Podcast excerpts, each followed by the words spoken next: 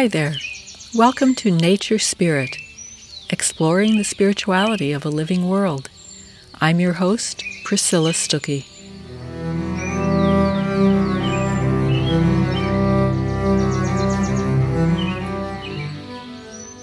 The world is an entwined place. It's one of the most evocative and most profound sentences I've ever heard. It comes from Dr. Teresa Ryan of the Gitlan tribe of the Tsimshian Nation of the Pacific Northwest coast.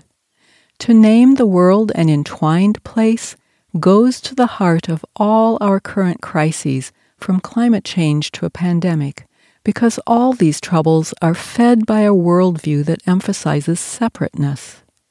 If the world is an entwined place, then acting as if we are separate from others departs from reality. It is an illness, a malady.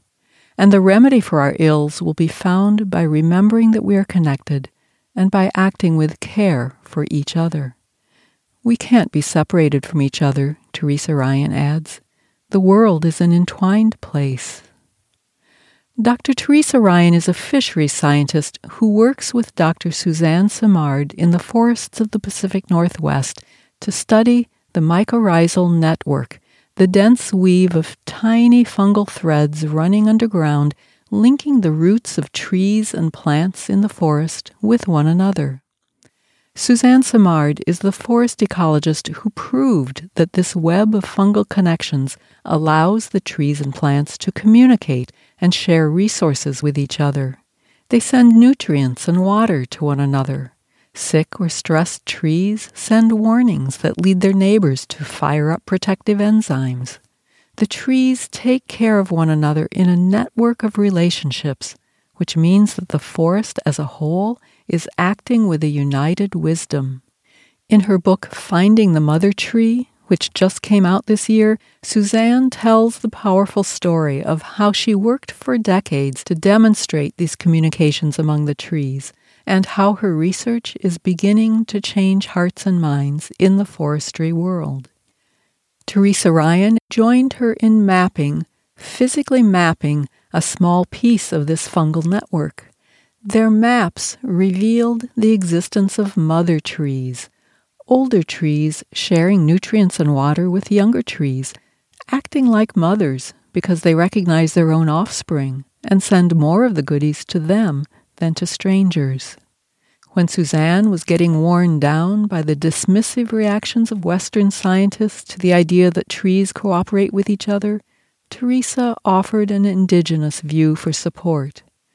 Well, our worldview is that we are part of these ecosystems, Teresa told Suzanne. We are all connected together. The world is an entwined place. I heard about their conversation during Suzanne's recent interview with Krista Tippett at On Being. It's a wonderful program, and I'll put a link to it and also to some talks by Teresa Ryan on my website next to the transcript.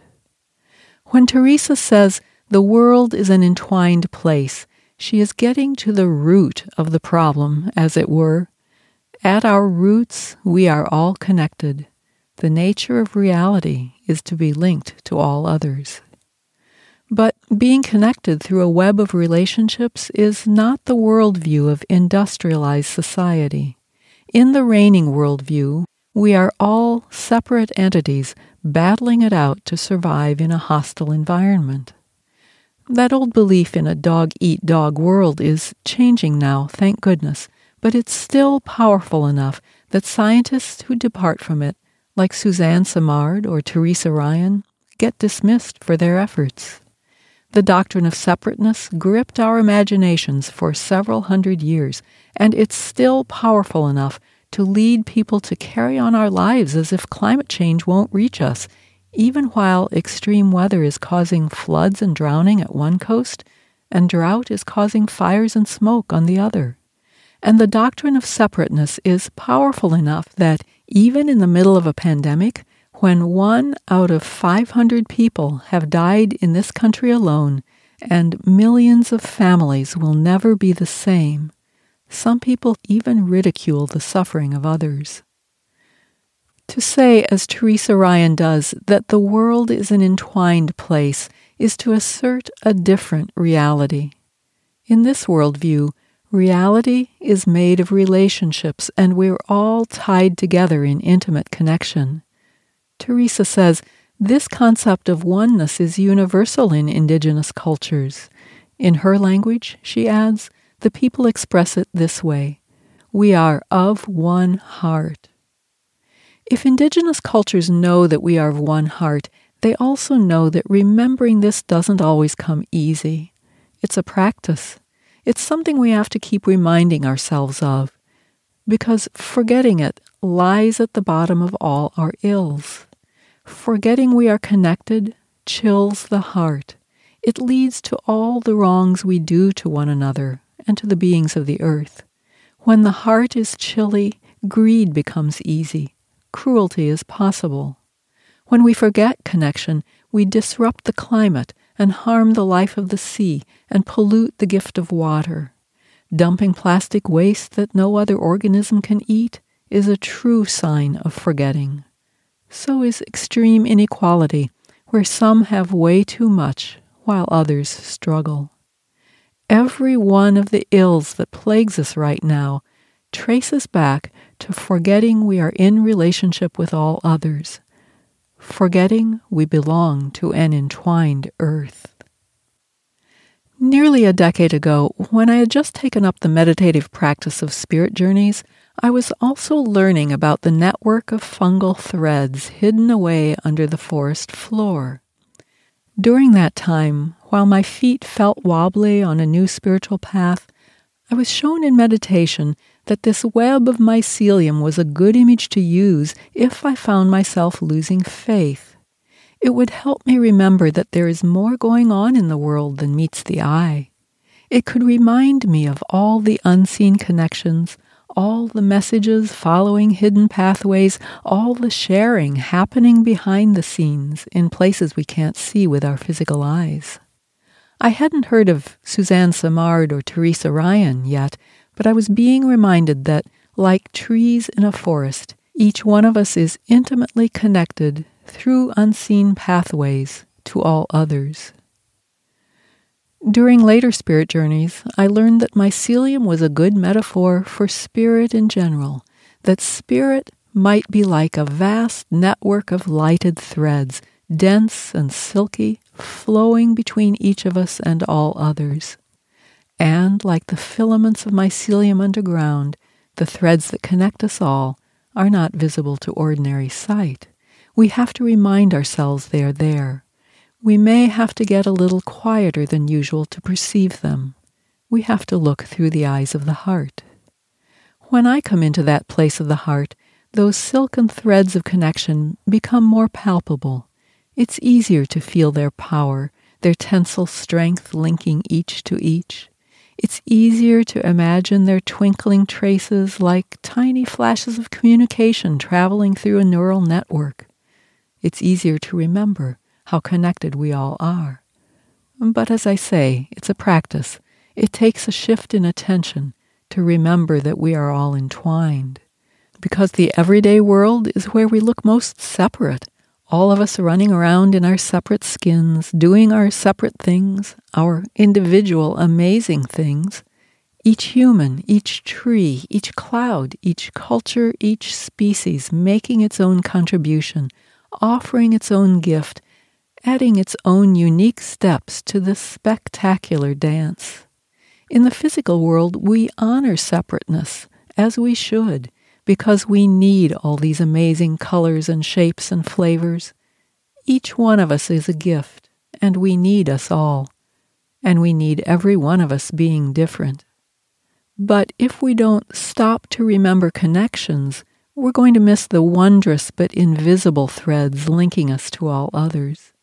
Like walking in a forest and admiring each individual tree, we will be tempted to think that the bark and leaves before us tell the whole story of the forest, and we will miss the vast communicating network hidden beneath our feet, knitting all the trees into a community. I recently came across a very moving story in a book by Dr. Shawn Wilson of the Opaskwayak Cree people from northern Manitoba. In his book, Research is Ceremony, Shawn Wilson tells the story of a vision or dream that came to him one night while he was camping at Bear Butte in South Dakota, a place that is sacred to Native North Americans. At some point in the night, Shawn saw himself as a single point of light in a dark void. As he watched, another point of light came into being. His point of light developed a relationship with the other, so that a tiny thread connected them. As he watched, other points of light came into being, along with their threads and connections. Faster and faster the points of light appeared, making more and more webs of connection.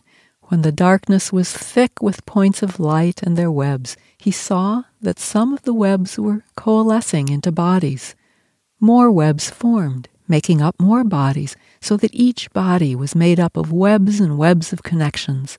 The visible world began to come into focus, each body and each feature of the world fashioned by these threads and lights of connection.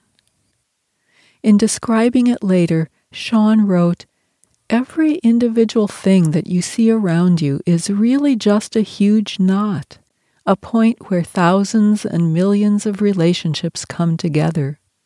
These relationships come to you from the past, from the present, and from your future. This is what surrounds us and what forms us, our world, our cosmos, and our reality. We could not be without being in relationship with everything that surrounds us and is within us. Our reality is the relationships. The experience of this vision was a powerful one for him. Even after many years had passed, he wrote, I feel a sense of mystery and of, I don't know, belonging. Words cannot adequately convey it. Receiving such a glimpse of connection is a moving experience. It opens and softens the heart. It reminds a person that what we see in the everyday world is not all there is. It sends us a gift of mystery and wonder and awe. It connects us back up to a reality that we may have forgotten. It helps us remember that we belong. It transports us beyond ourselves and at the same time settles us again more firmly in our own skin. It stitches visible and invisible together, helping us experience a deeper unity. It reawakens our awareness of connection, our awareness of spirit. This is what all authentic spiritual practices and ceremonies do for people help us remember what we tend to forget. They give us eyes to see what we cannot see so easily in everyday life, how connection lies at the heart of reality. They remind us that living in accord with reality means living from a sense of belonging and of knowing that all others belong too. Authentic spiritual practices and rituals remind us again and again to treat others with respect, not just because it makes life easier, but also because this is aligned with the architecture of the universe. These practices help us remember to live with humility in the face of this great mystery of connection, and to dwell in gratitude and generosity toward others, because we have been so generously provided for by this bountiful earth. Many kinds of practices, not just overtly spiritual ones, can open the heart playing with children, or caring for a loved one, or cuddling with a cat or dog, all can soften the heart. For some people, music is the big heart opener. For others, it might be sitting in a forest, or swimming in the ocean, or tracing the bright wings of birds through binoculars. Whatever the practice, if it helps to warm up the heart, it is leading toward reality itself, toward the reality of connection. But again, because this web lies just out of sight, it takes being intentional about it to keep it in view. It takes renewing that shift in awareness on a regular basis. It takes metaphorically walking in the forest and kneeling down to place our hands in the earth, digging down, down, down, until, with the eyes of the heart, we can see again that tangled mat of mycelium threads and touch it and be reminded again that the web of connection is still there, still growing, still weaving the world together, still humming with vitality and mystery and joy. Wishing for each one that we find our own best ways of being renewed in spirit and dwelling in awareness of the shining web that connects us all.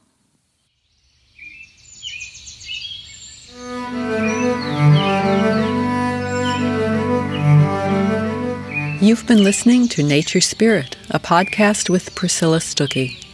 For a transcript of this episode, or if you'd like to read further on the topic, go to my website, priscillastuckey.com, and click on the Nature Spirit link.